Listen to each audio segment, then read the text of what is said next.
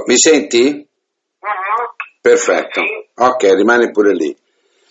Buongiorno e benvenuti su ABC Radio, la radio che ti parla. Oggi nel nostro spazio della Nulla Die Edizioni, che ringraziamo, abbiamo Massimo Triolo. Ciao Massimo. Salve a tutti, a lei e agli ascoltatori. Allora Massimo, diamoci pure del tu tranquillamente, ecco. Senti, come stai innanzitutto? Ma guarda, è un periodo sicuramente controverso per via delle difficoltà che tutti conosciamo legate alla situazione contingente, però ho lavorato molto e molto alacremente e paradossalmente questo periodo mi ha favorito dal punto di vista della mia produzione letteraria. Bene. E nel giro di pochi mesi ho fatto ben 5 pubblicazioni, di cui 4 con la Nulla Die, che ormai per me è un punto di riferimento costante, e una realtà molto seria e vitale. Bene. Allora, senti, tu hai detto già, hai accennato che con loro hai pubblicato... sono dello stesso anno il romanzo Innocenza e altre deviazioni, no? Del 2020. Poi Razzo Rosso, giusto? Razzo Rosso, devo dire, l'ho pubblicato con la casa editrice Seneca ed è una raccolta di racconti molto singolare perché è di gusto gotico, ma un gotico tradizionale, non la versione horror pop che conosciamo del gotico. Ah, ok. E poi hai pubblicato anche Luce della mia tenebra, giusto? Esatto, che è un romanzo che forma una sorta di trilogia con Innocenza e altre deviazioni. Ecco. E poi ben tre raccolte poetiche, sempre con la Nulla Die. Certo, noi invece andiamo a parlare di Nero. Ecco. Nero è la mia ultima creazione che ha avuto una gestazione piuttosto rapida, che è in carattere con questo mio periodo in cui lavoro molto e molto intensamente, e mi ha portato a esprimere forse con più spontaneità, in maniera più diretta, meno mediata, alcuni miei motivi, alcune mie istanze. La cosa singolare è che questa, come tutte le altre raccolte, dialogano fra loro. Non solo le poesie all'interno di ogni singola raccolta, il rapporto dialettico le une con le altre, ma anche rispetto proprio alle raccolte, ecco, è come se dialogassero, come se vi fosse un continuo contrappunto di temi, simboli. Ho capito. Infatti Nero, leggo che sta ad indicare una sorta di lutto dell'identità, no? È un vero, possiamo dire, è un vero saggio di poesia, ecco. Sì, diciamo che mi sono espressa meglio per quelle che sono le mie capacità. Io scrivo poesia da quando avevo 15 anni, quindi è una cosa, diciamo così, annosa per me, ma...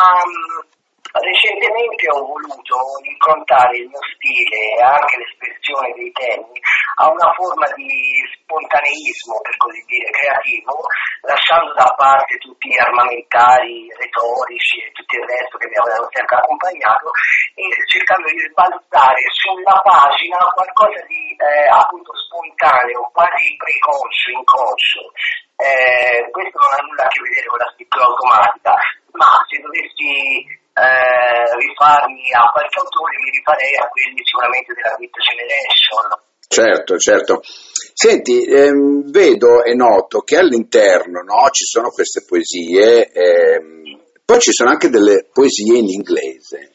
Ecco. Esatto. Come mai ti sei cimentato anche in inglese? Ma la questione riguarda la libertà che mi dà esprimermi in un'altra lingua. Voglio dire che creando, pensando che non è possibile pensare in italiano e poi tradurre in inglese, è una cosa pensare in inglese e è tutto un altro territorio rispetto all'italiano, e quindi, cioè, scrivendo le poesie più che altro a braccio, in maniera molto sorgiva e spontanea, la lingua inglese mi ha dato altri spazi, altri territori, altre modalità di espressione. Ho capito. Per cui è un espandere della tua fantasia poetica, giusto? Esatto. Senti, hai già avuto modo di rappresentarlo in pubblico? Nero no, però ho fatto degli spettacoli, e qui apro una parentesi, ho un grande amico che è un poeta e giornalista rumeno, con il quale ho fatto appunto degli spettacoli alternandomi a lui sul palco e recitando le poesie accompagnato con la musica del piano. Anzi, ringrazio in questa sede Marco Larberi, pianista e amico che mi ha accompagnato, e ho fatto una serie di spettacoli. Era interessante perché c'era una comunione, un connubio tra la cultura italiana e quella rumena. Tra l'altro ho curato per Tefano la traduzione di molte sue poesie dal rumeno, con il suo aiuto naturalmente, perché il rumeno è un po' zoppicante, però sono riuscito, diciamo, a tradurre in italiano in maniera credo abbastanza brillante, e questo è l'esempio di un sodalizio tra due persone, è una forma di incontro. Io penso che l'arte, la letteratura, la cultura debba essere motivo di incontro, certo, con un autore, con un'opera, e soprattutto vorrei aggiungere che non si tratta di tanto di possesso o di avere quanto di essere. Senti, pensi che questo ultimo capitolo, no, delle tue poesie sia il capitolo della maturità? Non necessariamente, non si finisce mai di maturare. Per cui sei sempre alla ricerca di prose particolari, di prose che fanno venire fuori il tuo essere, giusto? Esatto. Per me si tratta della cogenza, cioè è una questione molto impellente e cogente per me esprimermi, e anche viscerale, sì, per quanto a volte anche elementi raziocinanti possono aiutare a setacciare certe cose, a farle sedimentare. E comunque sì, esprimermi è una mia necessità, diciamo, irrinunciabile. Da quando ho cominciato a scrivere è nato in me questo fervido desiderio di rendere gli altri partecipi di determinati territori che ho abitato, perché poi la poesia può essere intesa come un paesaggio, certo. Rispetto al discorso che dicevo, non è tanto il possedere quanto l'essere, o l'abitare dall'interno la cultura, un elemento artistico, qualsiasi altra cosa.